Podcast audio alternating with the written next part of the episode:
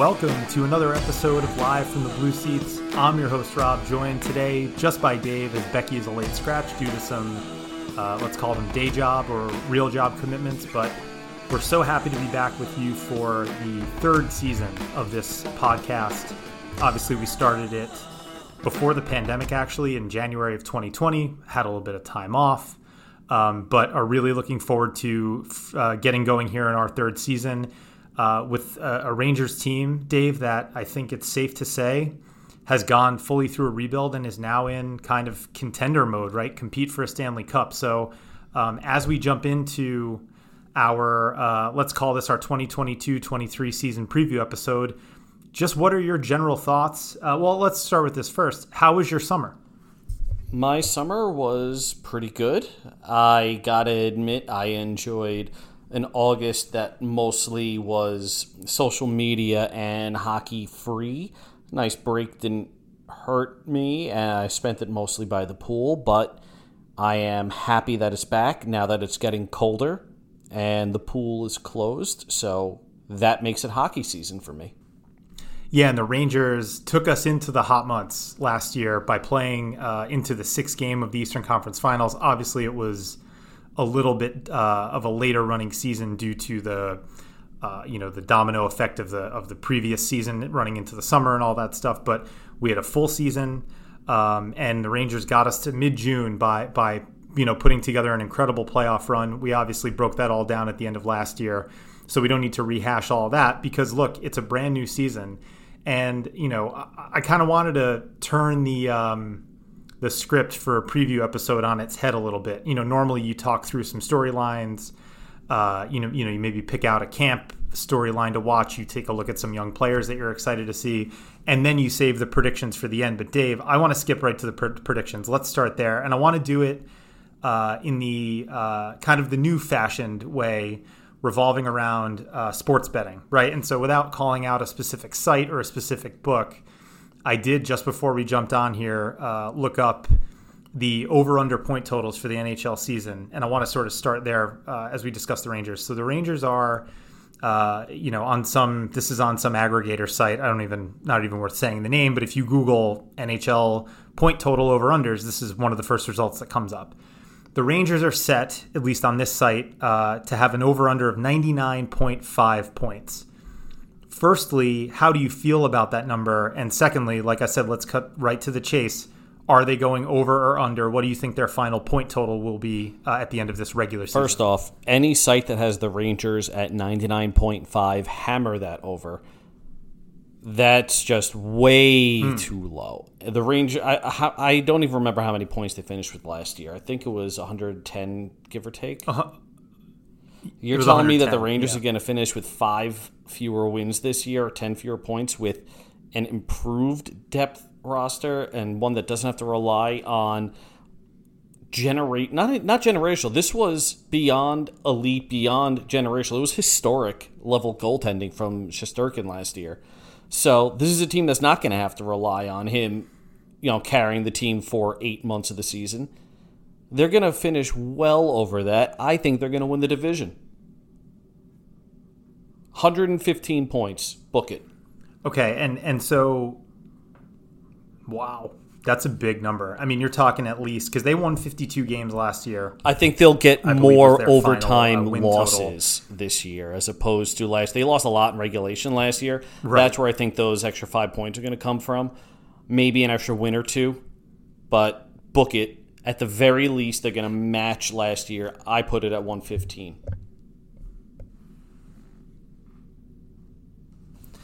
Yeah, and I think, you know, the, the interesting thing about that is if you look at the standings from last year, I don't have them directly in front of me, but 100 points is pretty much the cut line now for the playoffs, right? I mean, you kind of need, in order to assure yourself of a playoff spot at least, you need to basically get to 100 points. You've got to have 45, 46, 47 wins, plus, like you said, Dave, enough overtime losses to kind of get you over the line. Um, and obviously, you know, not losing in regulation, as, as silly as that sounds, and we can debate the loser point. Uh, we, we usually stay away from such topics on this particular podcast, but that's a fertile ground for debate in many hockey circles. Um, you know, look, that's the system, and and and teams who don't lose often in regulation are usually good teams, right? Uh, uh you know, even if you're having an off night, the difference between a good team and a great team is that maybe they can have the game tied at the end of 60 minutes get that point, and then if they lose in overtime, so be it. Um, but back to my original point, you kind of need to be a hundred point team to make the playoffs now, roughly. So, and now look, maybe the Eastern Conference comes down a little bit. I mean, the, the as we know, the East last year was an absolute bear. Um, even though uh, Colorado ended up winning the Cup, the West was overall uh, the weaker conference. The East was was a it was a buzzsaw. And I think, you know, part of the reason that Colorado had such an easy time with Tampa is that Tampa had to go through the ringer of uh, in their playoff series. I mean, I know they swept Florida, but the Rangers were not easy on them, and I'm trying to remember who they played in their other series. Um, Whoever beat Toronto, I can't even remember now. Who beat Toronto? Um, no, Tampa beat Toronto. Who?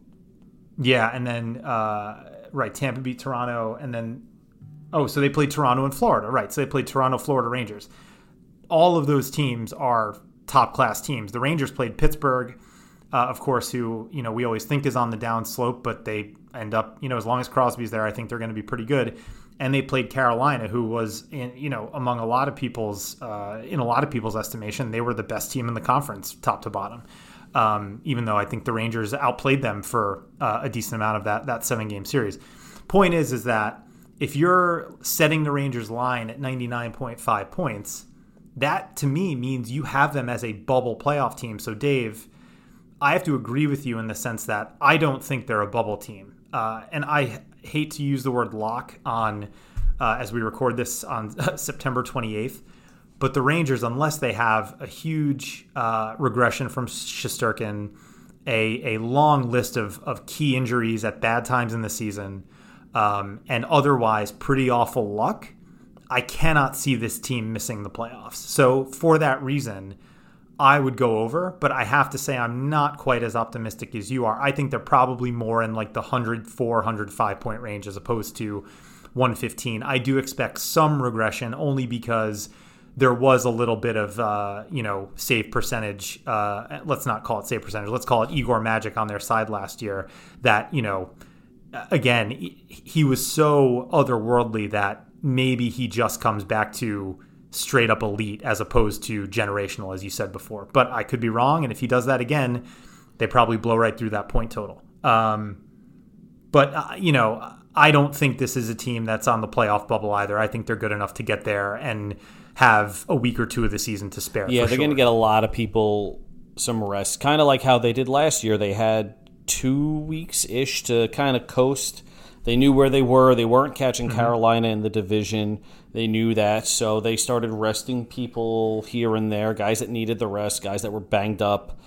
Um, Aaron Judge just hit his 61st home run, by the way. Yeah, that just oh, happened wow. right now, which uh, you know, we start recording and it's just 61st. Maybe we should just record tomorrow and hit number 62 and we'll call it a day. there you go. Uh, Wow. Well, that's pretty momentous sports news. And, you know, obviously, if you're listening to this on Thursday morning, you already know about it. You've probably seen it, but uh, I'll be certainly rushing to that highlight as soon as we're done recording here. Um, you know, it's funny, Dave, you bring up the, the rest and how they, you know, uh, in hindsight, you kind of look back, yeah, they weren't going to catch Carolina. But that does bring up an interesting point, and uh, one I hope is uh, one that they learned from if you remember, they had that game at the Garden against Carolina, and I believe the teams were tied in the division, or, or the Rangers were behind by two points, and they could have tied with a win. And they kind of rushed. Uh, Andrew Copp was banged up. I think Panarin had sat out a game. They kind of rushed those two back, and they played their full lineup. I believe they lost the game, and Copp got hurt again. And then Panarin, you know, look, uh, they didn't say anything about an injury in the in the aftermath of last season, but I think he was pretty banged up. There was certainly heavy speculation that he was banged up. Again, normally the Rangers come out and they, you know, most teams will come out and tell you what the injuries were, who's having surgery in the offseason. They didn't say anything about Panarin. So if we take them at their word or lack of word, there was no injury there. But he was banged up going into that game. So was um, Copp, like I said, and we know Strome was dealing with that pelvic issue for a majority of the 2nd half. Didn't he have year. surgery, All too? those guys played, and the Rangers Strome had of surgery, didn't he? who did. And the Yes, Rangers didn't did. report Yes. that, or there was somebody. No, that can't. Or did Copp have out. surgery? There was somebody on the Rangers that had off-season surgery that we didn't know about. On, Copp had surgery. okay, too. maybe Yeah, might have okay, been I'm getting my uh, guys who are no longer with the Rangers mixed up. Right. But point being, Dave, and, and I think this is, I'm glad you brought this up, even though, again, we're, we're, we're going to end up being more focused on October, November uh, in the coming weeks. But, you know, if as we cast our gaze towards, you know, what we hope is a successful season and the end of that season leading into the playoffs, I, I don't think. I hope they learn from that and that, that, they- that they don't, you know, go for a division. If that's the the only thing that they have left to play for, if it means sacrificing the health or the playoff viability of some key players, just err on the side of caution and sit those guys out. That's a huge lesson learned because Copp was noticeably hurt and ineffective in a lot of games. Strome was quite ineffective throughout the playoffs, and Panarin looked pretty pedestrian uh, for a lot of the season and, and, and a lot of the playoffs. So. Um, I would be happy, and I think fans would be happy if, hey, you know, they finish four or five points lower, they miss a division crown, but they go into the playoffs more healthy. I'll I I listen, I want a division title and I think they can win the division this year, but if we get to, you know, end of March, early April and they're 3 4 points out with 5 games left, yeah, in theory it's doable, but it's not realistic in the new NHL with the loser point. So, I'd rather them rest their guys. We've seen the top seeds never actually well not never very rarely actually make it through win a cup. I colorado did not win the president's trophy. Florida did and i'd rather a full rested team that is playoff tested and ready for the playoffs than going for a half measure and that's what a division title is without at the very least a run to the cup final that's a half measure Yeah, no, I couldn't agree more. Um, so we'll see. I think so. We're both in the uh, we're in the same boat in terms of that. You know, 99 and a half points is is a pretty low projection for the Rangers. I don't want to get into the details here, but I know that uh, the athletic model has the Rangers coming in below that at 95 points. I think we're aligned here, Dave, that that's way too low. And and you know, you had a little Twitter thread about how those models work and why they maybe don't favor the Rangers. But maybe you just want to elaborate on that. And then Yeah, we can move I. I mean, listen, the stat guys that come up with this, Dom, lots of consonants. Um, I can't pronounce his last name, and I'm sorry if this gets back to him, Dom. I'm sorry, I can't pronounce your last name. Um, they're based off of what is known, and the Rangers are a lot of unknown. And what is known is they were a power play and a goalie for the majority of last year. Well, we have to call a spade a spade at this point. And they had significant depth issues. Listen, when Greg McKegg is playing on your third line for more than one game, there's a problem. The Rangers addressed it. Their numbers got better. Um, they they look like shit against Pittsburgh. I got to be honest with you. They looked great against Carolina. Tampa just wore them out. But what we saw from the Rangers at the back end of last season with a complete team is the floor for what we'll see from the Rangers this year with a more complete team. And that's what these models don't take into account is the unknown of Lafreniere, Kakko, Kravtsov, Chytil taking the next step, K'Andre Miller taking the next step.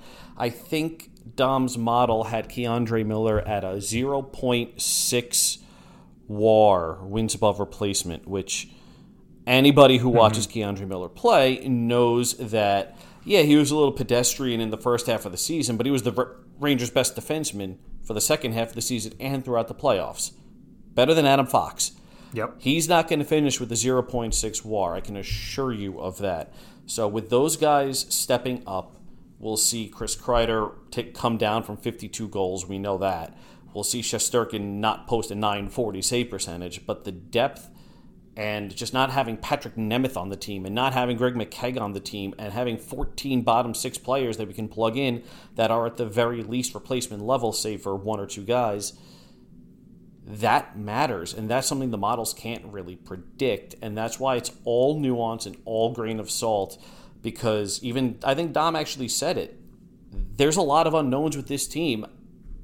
I'm being, perhaps I'm being rose colored glasses saying the Rangers are going to win the division, finish with 115 points, and win the cup. Maybe I'm blind. I think this team's ceiling is the moon.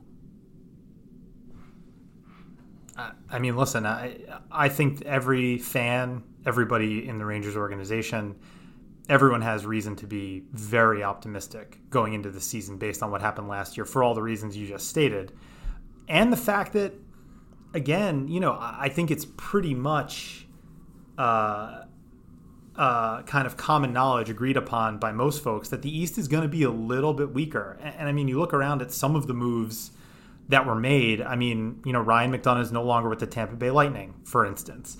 Crosby, Malkin, and Letang all re-signed with Pittsburgh. Obviously, they they they, they believe they're pulling their version of the uh, the Last Dance, the whole Michael combined age 175 we'll see about that. What I see, there. I was just going to say, what I see is a bunch of guys who are just a little bit older in a league that's getting faster and faster. Um, Carolina, uh, you know, they lose Tony DeAngelo. Yes, terrible human being, somebody we don't really like, but uh, very effective player. And he was, you know, replaced by Brent Burns, who is old and not very good anymore. They also lost Vincent Trocheck, and he went to a division rival, the Rangers. So, uh, and again, the you know the Capitals. I, I think a lot of people uh, you know, I, I, think there's reason to believe they'll they'll come back a little bit, uh, fall fall a little bit, and they, they were really not considered a threat in the playoffs at all last year, and they were very quite easily beaten by the Panthers in the first round. Um, and the Islanders, I mean, the Islanders look like they could be one of the worst teams in the league. I, they look completely direct. And look, I'm not really, I'm saying that because the Rangers did just spank them in a preseason game. Yes, it was a preseason game. Yes, the Islanders only dressed what probably eight or nine of their actual starters, where the Rangers had a few more uh, in the mix there in their first home game of the preseason. But uh, you know, the Islanders really have not done anything to improve their team. They're, they're, another team that's just gotten a little bit older. They always were one of those teams that you know kind of got by on guile and got by on really good defense because because they had one of the best coaches in the league in Barry Trotz. He's no longer there. It's Lane Lambert, a first time NHL head coach. So there's a lot of reason to believe the Islanders may not be a factor at all. Now, look, the Devils could make a move uh, forward. The, the the Blue Jackets had Johnny Gaudreau, but I'm looking at this division, and I agree with you, Dave. The Rangers should be the the odds-on favorite, or it's a coin flip between them and Carolina, and then there's a pretty steep drop off in class from there. Um, and then, yeah, I mean, maybe the Atlantic got slightly better in some areas, but uh, the East looks a little bit weaker to me for sure this year. Um, I want to pivot now to the Rangers, the team itself, and we have a bunch of great questions, which I want to get to right away because that's going to make up a, a, bulk of the discussion here for the rest of the show. But I just want uh, Dave you to just call out the the, the one storyline I suppose that you're paying the most attention to this preseason, uh, and and what do you think? What do you think that is, and how how is it going to shake storyline out? Storyline I'm paying attention to.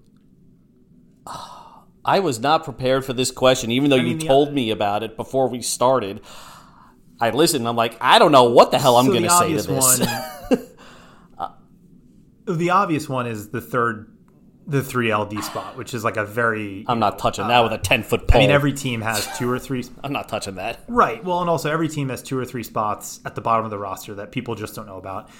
Uh, you know, and, and those are the things that everybody talks about. And ultimately, you're talking about a player, whether it's Zach Jones or, I mean, we hope not, but or Libor Hajek or whoever uh, for the first 40 games of the year is going to play 14 to 16 minutes next to Braden Schneider, who's pretty much a lock for the the right the right side on the third pair. Um, and then if it's not good enough from whoever wins that spot, the Rangers will go out and upgrade that position at the trade deadline. That's just how they will operate because I I don't want to be so dismissive or simplistic here, but the 3LD spot on their roster is it's a small problem to have because the top four set and the top four is really good and the top four is going to play 65 to 70% of every game more probably going to play 70 to 75% of, of the minutes in every game so you know fine let's let's let's not go there i mean we could go to jimmy vesey for a little a little bit who looks good who looks like uh, he has a defined role as a defense first bottom six player. I do have some minor concerns that he is seen as a um, stopgap in the top six if the coaches get pissed with the performance of the young players, rightly or wrongly. That's probably going to happen at some point this season. Someone's going to see time on the third or fourth line. Someone may even spend a game or two in street clothes. Ranger Twitter will melt down. We will do the usual song and dance, and then everybody will come to their senses 48 hours later. Happens 10 times a year. But uh, I think bringing Jimmy Vesey on would be fine. I think he supplants Dryden Hunt at that point. Um, even though the you know the smart move would be, even though they'll never do this, would be to to to you know basically release or uh, you know send Ryan Reaves to the minors and bury his cap hit in the AHL. The Rangers would actually save some cap space if they um, signed Vesey to a league minimum deal and, and buried Reeves. I, someone posted the number on Twitter. I can't remember who it is. Sorry if I stole your content there, but um, that would be a logical move. And then you have a, a Vesey slash Hunt for 13th forward type thing. Um, so you know, I don't know, Dave. There's that. There's Gustav Rydahl, who's looked pretty good in a couple of games. You know, what's catching your eye so far? And it could be it could be something totally off. So you said Jimmy Vesey, and that is what got me thinking. I'm actually looking at Cap Friendly right now, just so that I can figure it out. And the story I'm watching is Sammy Blais. Mm-hmm. Nobody's talking about Sammy Blais because he hasn't played in a preseason game yet, and the only time he got any attention was that hot second he was on the top right wing spot with Kreider and Zibanejad for that like two, three days of practice before they changed the lines up. And I gotta admit, I'm reading tea leaves on a couple of the first games. I don't know where Blais fits in anymore. Um, so we have Kakko, who played the first game with Kreider and Zibanejad. He looked good. He looked very good. You have Lafreniere mm-hmm. in a game where neither Kreider nor Zibanejad played, but he still played on the right wing. So they're looking at Lafreniere as a right winger. And he looks great there too. He's a number one overall pick. He looked like a number mm-hmm. one overall pick. You have Kravtsov, who's obviously a right winger, and he got time with Chytil in a game and with Panarin and Trocheck at practice. So there's your top nine. Well, there's eight of your top nine, I should say. You look yep. at that third line. Jimmy Vesey right now is playing his way onto the roster. That third line, if it's Chytil and Kravtsov or Chytil and Kakko, whomever it may be, that's going to be a sheltered third line scoring option, something the Rangers sorely needed last year. Which means that fourth line is a shutdown line. Sammy Blais is not a shutdown player. So Vesey makes this team in a sheltered scoring role. I know it's not the defensive role you want, but he can chip in, and that line is not going to be, you know, this defensive juggernaut anyway. They're uh, they're not going to be defensively inept. I should say. Sorry. They're not going to be a, def- no. a shutdown line, but no, they're not going to be defensively say. inept. And Vesey will help that. Chytil's a great two way player. Both Kakko and Kravtsov are just they're underappreciated in their defensive play, especially Kravtsov because we don't know but we saw him in the first two games. He was great mm-hmm. in all three zones. So both of them can play that. Yeah, well, it's it's funny too about you said that about Kravtsov, and that's kind of been my one takeaway. And you know, I've I've watched I watched most of the first preseason game, and then the second game I was kind of flipping back and forth. Uh, you know, with some baseball. Becky's obviously paying close attention to the Mets, uh, watching the Aaron Judge chase. Um, so, uh, but Kravtsov, uh, and, and, I even remember from his first, you know, uh, cameo with the Rangers two seasons ago during the, the pandemic year, um, you know, his offense hasn't really popped yet, and I know it's there. I mean, we've all seen the KHL clips, and he's put up some nice numbers as a young player in, in the KHL, which is the second best league in the world. Um, so we know there's offense there, but his defense always stands out to me every time I watch him. He's he's really clever with his stick. He gets involved physically. He's in the right spot.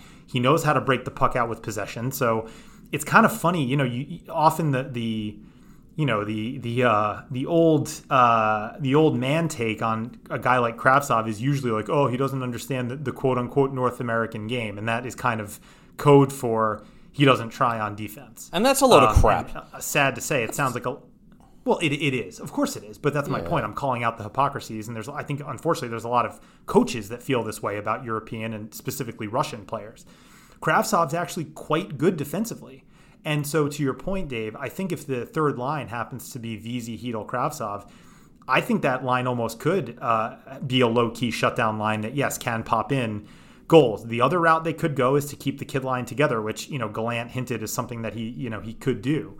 Um, in which case, that that kind of gives your uh, that that kind of gives Sammy Blais the opportunity that you were speaking about. But if they don't think he can keep up with Mika and Kreider, especially coming off of a serious injury, then then you're right. That that kind of throws all of that into flux, and I think that they're lining up insurance policies on Sammy Blais. I mean, I think that's. so. That's Sammy Blais hasn't sure. played a full season of hockey since Obama was president, and right. I'm I I love the way he plays. He's hard on the forecheck. He gets into the dirty areas. He will force turnovers down low. I love the way he plays. And I think that if he were to ever be healthy for 82 games, he could play a middle six role and chip in 40 points. I really think that. And I think he's a useful, great, complementary player to a third line, shelter scoring line that needs to, at the very least, keep the puck in the offensive zone. And you put Blais there with Chytil and Kakko or Kravtsov, whomever that is, they'll do that. They'll start in the offensive zone, they'll finish in the offensive mm-hmm. zone. Assuming Blais gets yeah. hurt, and at this point, we have a lot of documented proof that he's gonna get hurt. Vesey will step right in. Right. He keeps Barclay Goodrow on the fourth line with Rydahl. I'm butchering his name again. Re- or or right now it's Rydahl. It's Gustav Rydahl or or Carpenter who who hasn't looked. Carpenter just looks like a right-handed Kevin Rooney to me, which is fine. He's better kind of metrics, tall, lanky like Rooney, better and metrics, kind of skates. Yeah, better metrics um, for sure. I'm yeah. okay with. Um, Re- I, they signed Rydahl to to play. I mean, after looking at the way he played in the first game, um, again, I didn't really watch the second one either, but the first preseason game, he's got wheels. He's not afraid to get into dirty areas. He forechecks. He plays a game that Gallant wants to play. I'm okay with Carpenter as the 13th forward with Dryden Hunt filing out, filling out, sorry, that fourth line. You get Goodrow, you get Rydahl, Riedel, whatever. You get Hunt. You keep Carpenter as your 13th forward. Reaves is not playing an everyday role. Goodrow stays on the fourth line. And if it's Vesey who wins that spot, Blais is not a shutdown line player. He's never had good defensive metrics. So where the hell is Sammy Blais going to play on a on a fully yeah. healthy That's Rangers team? We're going to have injuries. Blais will play, right? Um, or Blais will get injured. well, right, and also, you know, as you, I think you alluded to this as well on Twitter on Wednesday, uh, in regards to you know the Rangers are very hesitant to uh, basically take a loss on a guy that they've invested in, whether that's Hajek, whether that's, I mean, you know, maybe hopefully to their benefit with Kravtsov. I think the same thing with Blais. Look, they know the infamous Pavel Buchnevich trade. They want to make that work as, as badly as possible. Um, they, they don't they do not want to give up on Sammy Blais. And to his credit, every, you know everything that we know about Blais, great team guy, seems very likable worked his ass off, was was trying to get back on the ice. I think if the Rangers were to advance to the Stanley Cup final, he might have tried to give it a go. Uh, you know, he was skating, if you remember, during that third round series. He wasn't practicing, but he was on the ice pretty much every day because I think his thought in his mind, he was like, hey, at least let me be an option, right? In case things go, you know, I mean, like we saw Dryden Hunt play in game six of the conference finals. Coaches will do crazy things with their lineup because they're desperate to turn the tide of a series. Uh, so I think Blais wanted to make himself an option. So the guy worked his ass off. The Rangers aren't going to cut bait with him and be like, "Sorry, we're handing your spot to Jimmy Vesey, who you know was drafted out of college and you know was you know projected to be a 20, 25, maybe 30 goal scorer, and literally never scored more than 12 goals in a season, um, and has become fine. He's become a useful defensive, uh, you know, bottom six and and penalty kill type player, but. I think you're right. I think they want to give Sammy Blais a shot, but I think that that may be delayed this year too, due to the knee um, and due to his kind of injury history. So we'll see. Um, I want to get to the questions here, Dave, because there were quite a few. Uh, we put the call out just before we started recording, got a lot of uh, interaction, which is always great. So thanks to everybody. I also want to thank the person who responded to this uh, prompt for questions and said, No one, and I mean no one, listens to your shit podcast. That's the first reply we get. Maybe not the first reply, but that's one of the I, replies. I love idiots like that. I mean, so. i you're literally Love it. spending time in your day to create an anonymous account, tweet at us. It's obviously burner. a It's a burner, burner, but too. they're taking the yeah. time to do this, and it's just like, buddy, I, you're probably 15, 16 years old for starters. You probably haven't gotten laid yet. You're probably getting picked on a lot, and bullying is bad. But go outside. Do something with your life. Jerk off for all I care. Do something with your life. I'm 38 years old. I got a kid. I got a mortgage. I don't care about your stupid fucking tweet. This is why he's one of the reasons why I basically muted all of my replies except for people I follow, and I feel bad for some of the ones that are actually like good replies, and I'll go fish those out. But like, do go do something with your life. Do something productive. I'll just come out and say this, Dave. Like, even if we had zero listeners, which we don't, uh, it's not a large group, uh, I'll admit, but we, we have more than zero.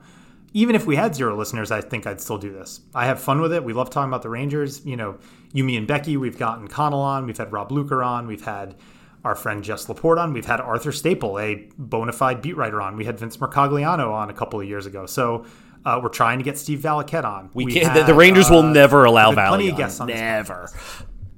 He went on Staple But that's a that's a legitimate beat writer. So, We're just know. idiots with a microphone. Let's be real here. Um, that's true. I to be love one being one of those Anyway, idiots. we've given that Also, one of the things I want to point Yeah. out when this blog first started, December 2008, I think it was 40 to 50 hits a day. I remember the first time we got to 100 hits for the first day.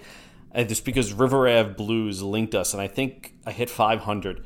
That was when it was just me.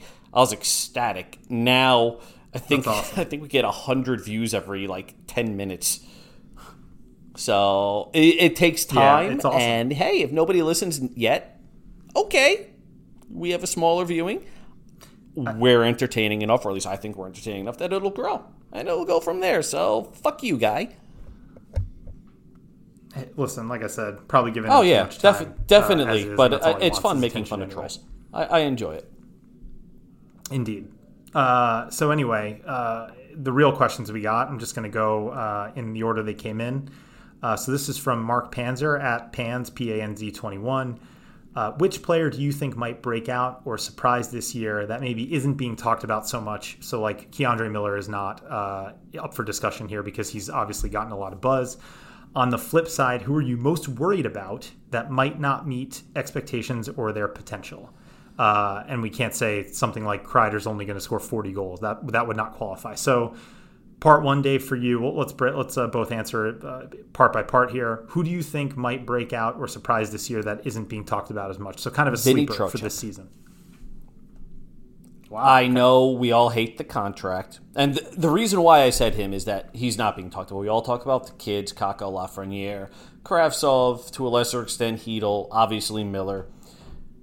Trocheck with Panarin is going to put up ins- not insane numbers. He's going to put up really good numbers. I'm pulling up his career numbers right now. Last year, 21 goals, 51 points. I think he'll match his, I think he'll get close to his 2017 2018 season with Florida, where he put up 31 goals and 75 points. Playing with Panarin, mm-hmm. And at the very least, it looks like he's going to start on power, on the first power play unit, which I don't necessarily agree with, but I think it's Trocheck, and people are going to forget about that contract for now.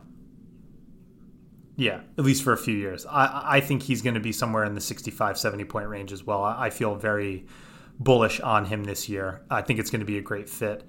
Um, I'm going to go way off the board here. Uh, and this may come back to bite me in the ass, but uh, the player I think might surprise this year, Jaro Halak. Uh, I know that he's older. I know some people are, are speculating he's only going to start like 15 games, and the Rangers are going to go old school and let Igor start like 65 games this year. I don't think that's happening.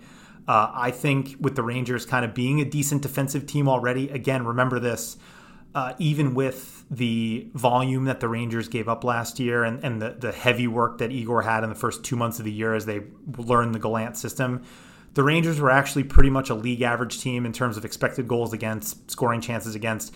It was the offense that dragged them down in terms of their rankings, you know, the overall kind of expected goals percentages, Corsi percentages, etc. It was really a lack of consistent offense, not horrible defense last year that kind of tipped the scales. I think they're going to be a little bit better defensively. I think they are going to have the puck in the offensive zone more. And I think Jaro Halak might have like a Cam Talbot like uh, backup season, uh, like like uh, Talbot did when he backed up Lundqvist in 14 15.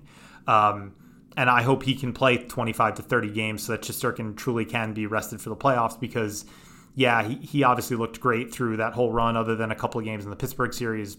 But now his clock has started, right? Now you've gotten into, he's played through a, a 100 game NHL season. He may play through another 100 game NHL season, obviously regular season and playoffs this year and the year after. And, and you, you know what that does to guys' bodies over time. It wears them down, right? So um, I'm hopeful, and I, I, do think that Halak may step in, and, and with the magic of Benoit Allaire, could really be a nice surprise for the Rangers. And he's also got goalie. the backup mindset. He's been a backup. He knows what it's like mm-hmm. to be a backup. And just with that alone, we'll see better performances and more consistent performances from him as a backup than Georgiev, who, by all mm-hmm. metrics before he started playing once a month, was a starter he had the starter's mentality. Yes. But once you tell a guy who's a star, who's 25 years old and a starter, oh, you're going to play one game a month.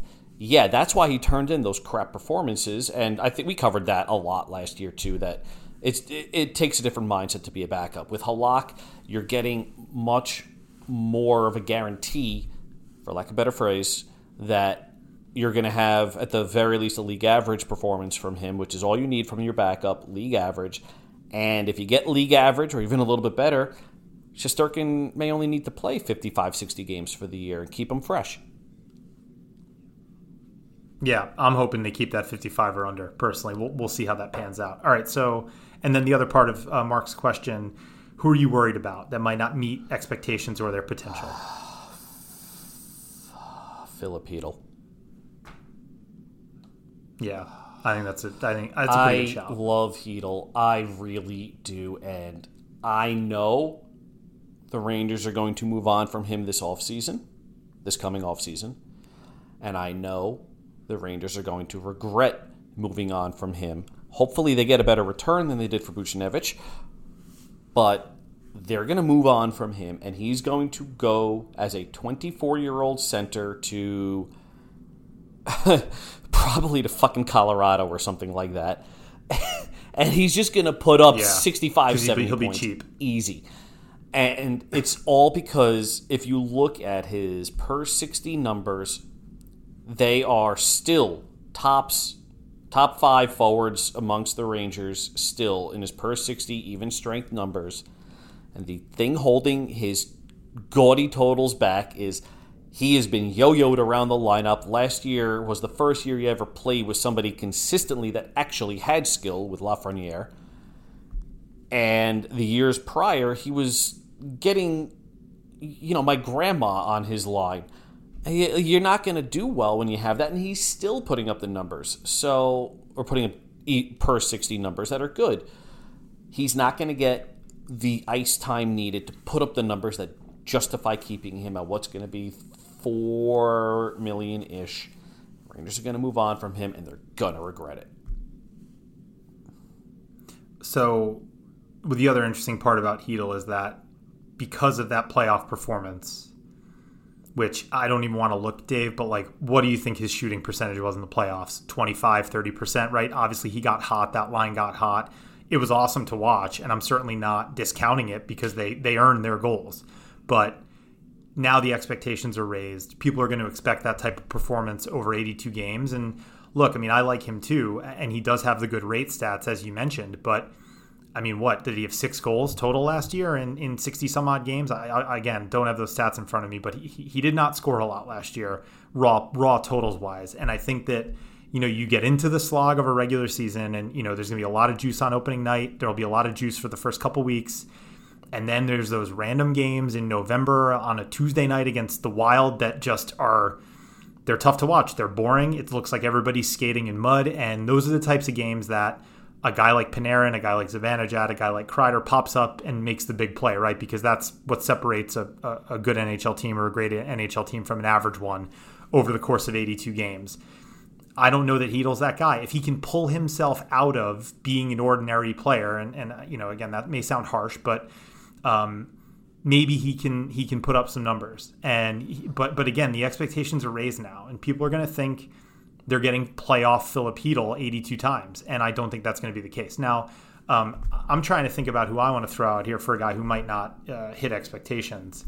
It's really a difficult question, so or a good question, I should say. So so thanks, Mark, for a- asking it. Um, you know, I had another guy in mind that I was going back and forth with before I said Chytil. Who? I was going to say, but if I didn't choose Chytil, I was going to say Ryan Lindgren. Yeah, that's a decent one too. But you know, Lindgren's so hard to assess because he doesn't put up numbers anyway, right? It's like normally when you talk about, exp- I mean, as long as Lindgren plays a bunch of games and bleeds, and, and he's already bled, you know, uh, turn the puck over like like late stage Dan Girardi. Um, I think most people will will be very hesitant to blame him for stuff, even if it's not going well, right? Because Lind- Lindgren's just one of those guys that everybody loves um, and has that you know kind of warrior, gritty, you know, heart and soul guy mentality, which is great. But I think to your point, yes, uh, you know, he has to play like a top pair defenseman because that's what he is now. Um, and you know, again, if you dig into the metrics and stuff like that, uh, he's going to have to carry his his his uh, portion of the load there alongside Adam Fox. The reason I said Kakko was just and this isn't even about the healthy scratch during the playoffs, although that certainly is in the back of everyone's mind.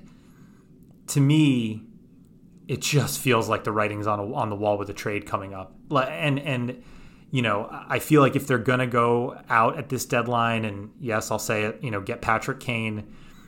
I don't know that it'll take Kakko or Chytil. It'll probably take one of the two, right? Uh, and they probably won't want to trade from a center depth, you know, from a, a on the roster center in a trade like that they probably just give out give up the the high the high pick right wing and, and take on you know Kane and you know Chicago will retain salary, but I think folks and I think the Rangers unfortunately the only way that they will uh, go away from that plan is if Kakko has 20 goals in February and he's on pace for a 26, 27, 28 goal season.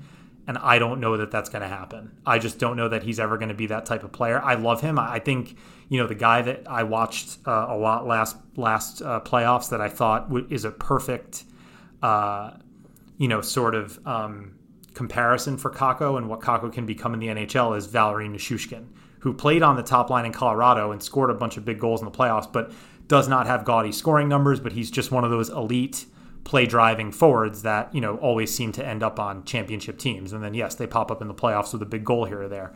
Uh, you know, Kakko may be that. Kakko might be like, you know, one of the best players on the team again this year in terms of underlying numbers. He may be one of the best players in the league in terms of expected goal share and all those, you know, fancy stats.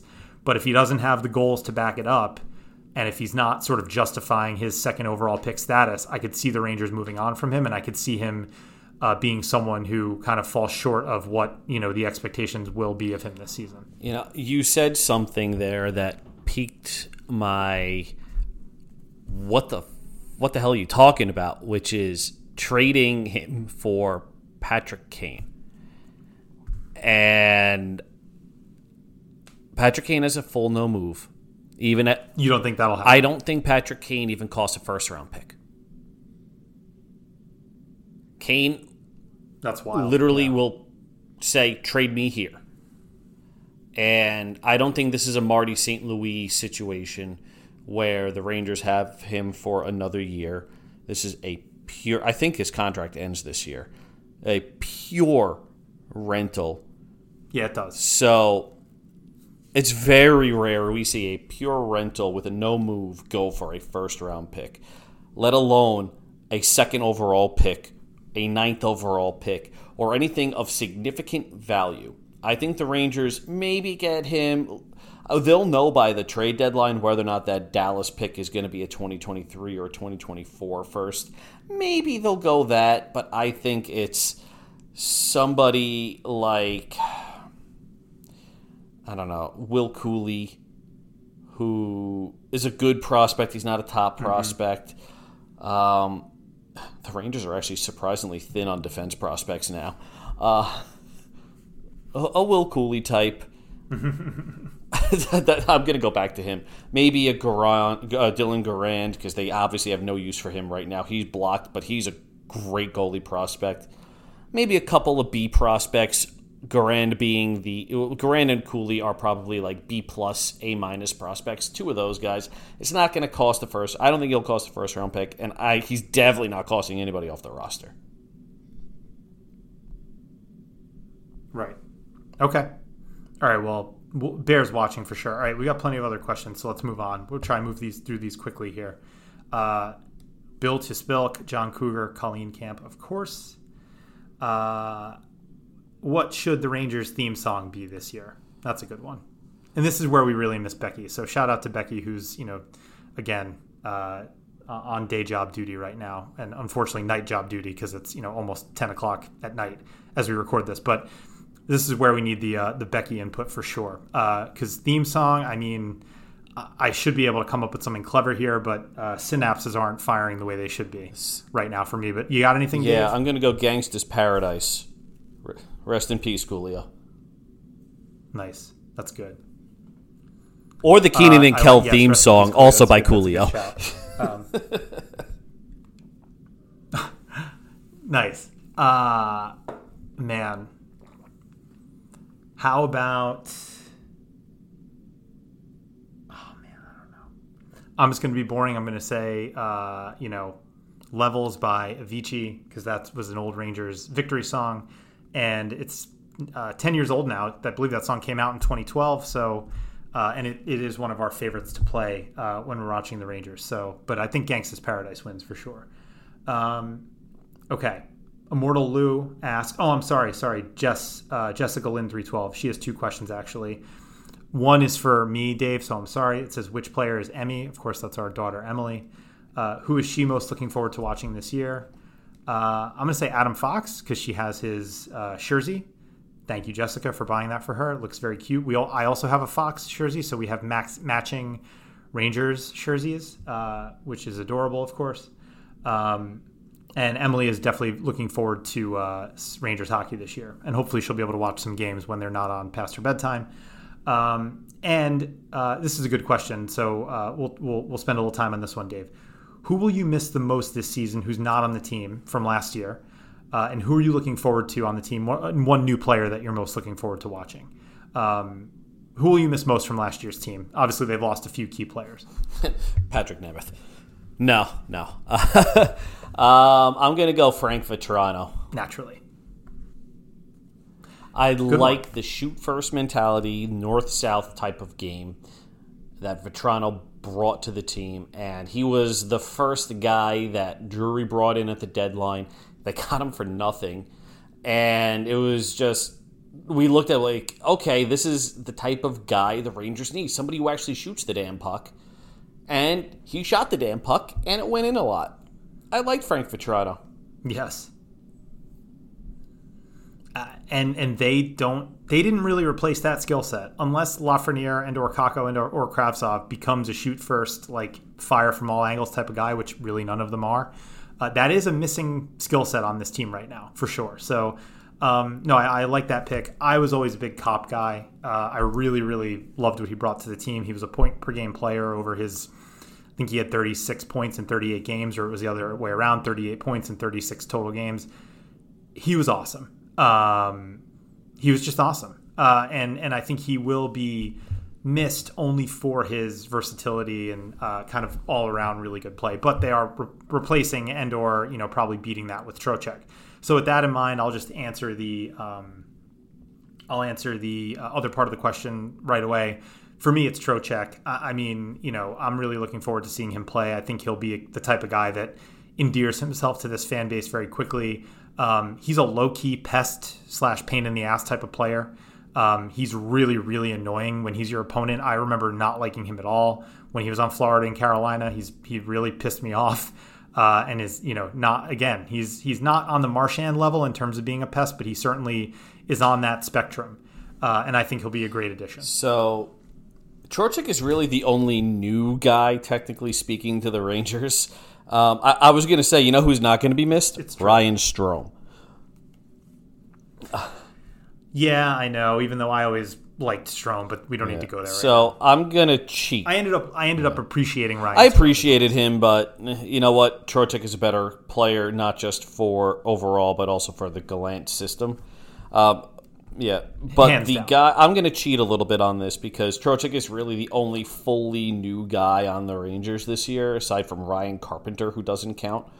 I'm going to go Zach Jones, and yeah, I think that's. Good. I am hoping, hoping that Gallant moves away from what he wants on his third pairing, which is more defensively sound, low event, just eight minutes and don't screw up, and mm-hmm. moves towards oh maybe these two kids can generate some offense and have a more Adam Fox Ryan Lindgren kind of pairing, albeit with far with far mm-hmm. less effectiveness because they're Adam Fox and Ryan Lindgren. But but right, big but. I don't know if Gallant's going to do that, and I think Libor Hajek's going to get at the very least every other game to start the season, and I'm going to put my head through a fucking wall if that happens. Yeah, and you know, as as uh, our podcast likes to keep it uh, good vibes only or good vibes mostly. Obviously, look, if things are going poorly, we will tell it like it is. But I think oftentimes this fan base gets a little bit woe is me, even when the team is good, uh, and we like to stay away from that. That said, uh, and my point in saying that is, I don't want to spend much time on Libor Hajek right now because it's just I think it's way too early in the season for that. But I agree with you in the sense that yes, there's probably going to be a little bit more Libor Hajek than anyone anyone wants to deal with this year. Um, but I think it's going to prove itself again over the course of however many games he gets that he's not actually an NHL defenseman. Um, we'll see. Uh, Zach Jones, though, good answer, Dave. I appreciate that one. All right, let's go. This is the last question we have. It's from uh, Lou, Immortal Lou 30. Uh, underrated storyline or player you're looking forward to watching and isn't being talked about enough. So we kind of went over this, Dave, but you know, uh, is there an underrated storyline? I think you know this is kind of back to the Sammy Blais stuff we were talking about earlier. But is there something else? And I mentioned Halak too. But is there something else that comes to mind when you talk about something that's maybe underrated or something that's not being talked about enough? Well, first off, right Lou, we're looking forward to NYR Shot Club restarting this year. I am not partaking. Yeah, uh, new merch the new merch looks great. great. I am not partaking during preseason because I'm not a psychopath. Love you, Lou. uh, but underappreciated or underrated storyline. Uh, I said Blais already. I am going to say I mean, how about... Kravtsov, and he's going to get top six yeah. minutes. And I think power play two will be somewhat viable this year. I guess Kravtsov will have 20 goals, 50 points, especially if he gets time with Panarin.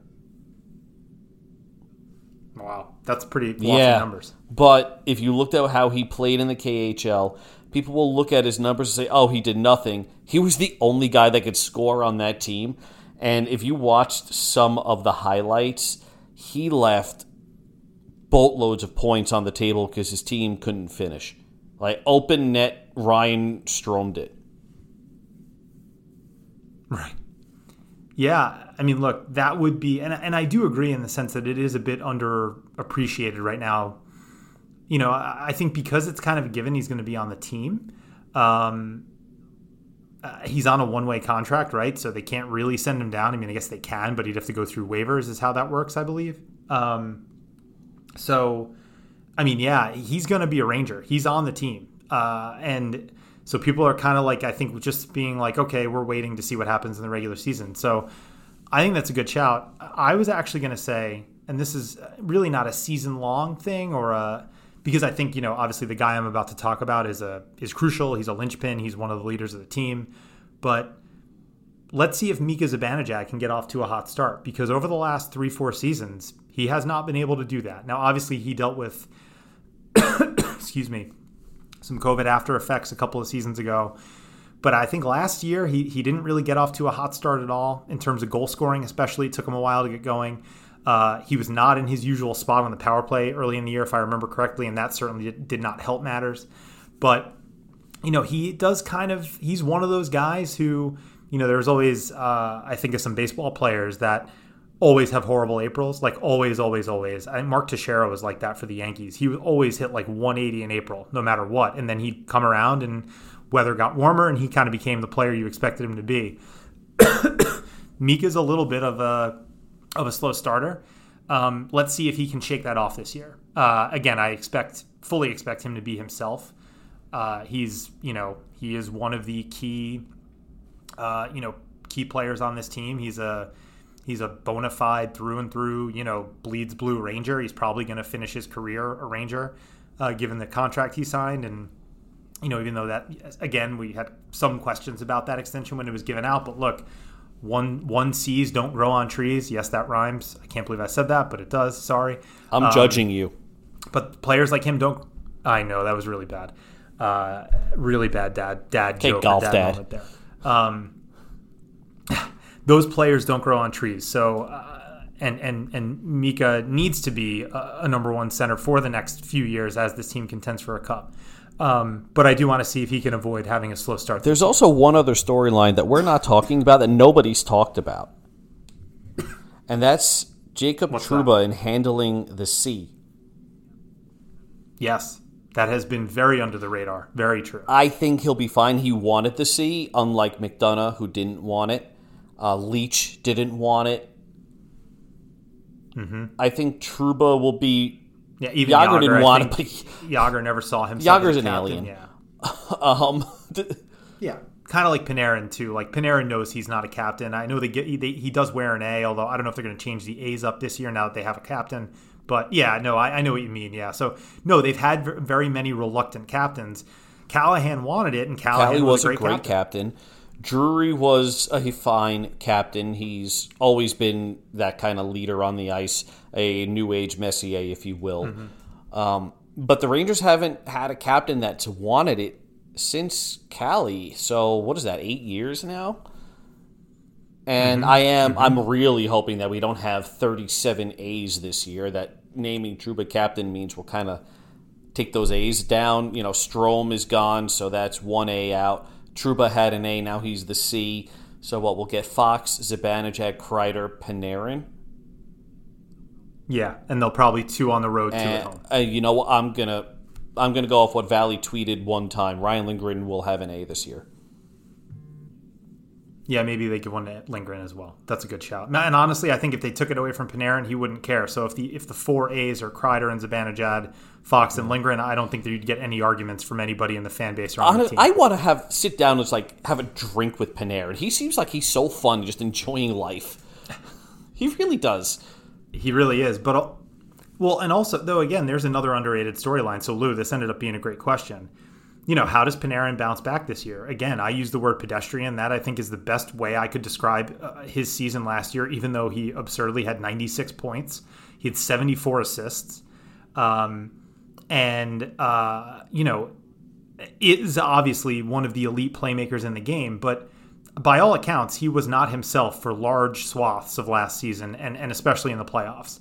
Um, now, look, if that was 80% of a Panarin season and, you know, the other, he was just off for 20%, uh, you know, in terms of he had more to give, then him at 100%, you want to talk about blowing past the 99.5, uh, you know, points, standings points over under.